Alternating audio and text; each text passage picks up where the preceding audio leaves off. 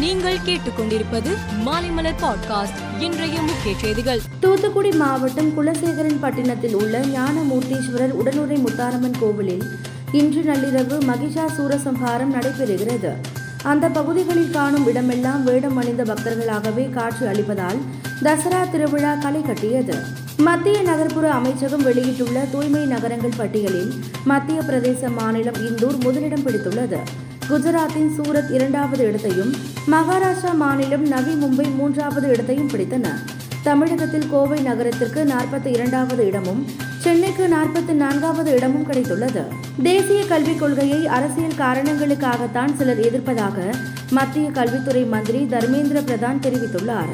புதுவையில் உள்ள அனைத்து அரசு பள்ளிகளில் சிபிஎஸ்இ பாடத்திட்டத்தை அமல்படுத்துவது குறித்து பரிசீலிக்கப்படும் என்றும் அவர் குறிப்பிட்டுள்ளார். உத்தரகாண்ட் மாநிலம் பௌரி கர்வால் மாவட்டத்தில் நேற்றிரவு பேருந்து ஒன்று பள்ளத்தில் கவிழ்ந்த விபத்தில் இருபத்தி ஐந்து பேர் உயிரிழந்து உள்ளனர் இருபத்தி ஓரு பேர் மீட்கப்பட்டுள்ளதுடன் காயமடைந்தவர்கள் மருத்துவமனையில் அனுமதிக்கப்பட்டுள்ளதாக மாநில காவல்துறை தெரிவித்துள்ளது.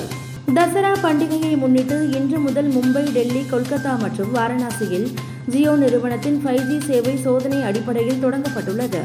மற்ற நகரங்களுக்கான ஃபைவ் ஜி சேவை படிப்படியாக வழங்கப்படும் என்று ஜியோ நிறுவனம் அறிவித்துள்ளது.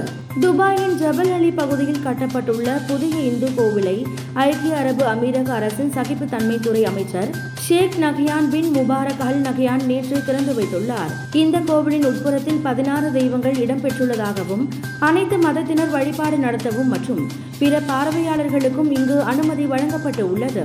ஆசிய கோப்பை மகளிர் கிரிக்கெட் தொடரில் நேற்று நடைபெற்ற ஐக்கிய அரபு அமீரகம் அணிக்கு எதிரான போட்டியில் இந்திய அணி நூற்று நான்கு ரன்கள் வித்தியாசத்தில் வெற்றி பெற்றது.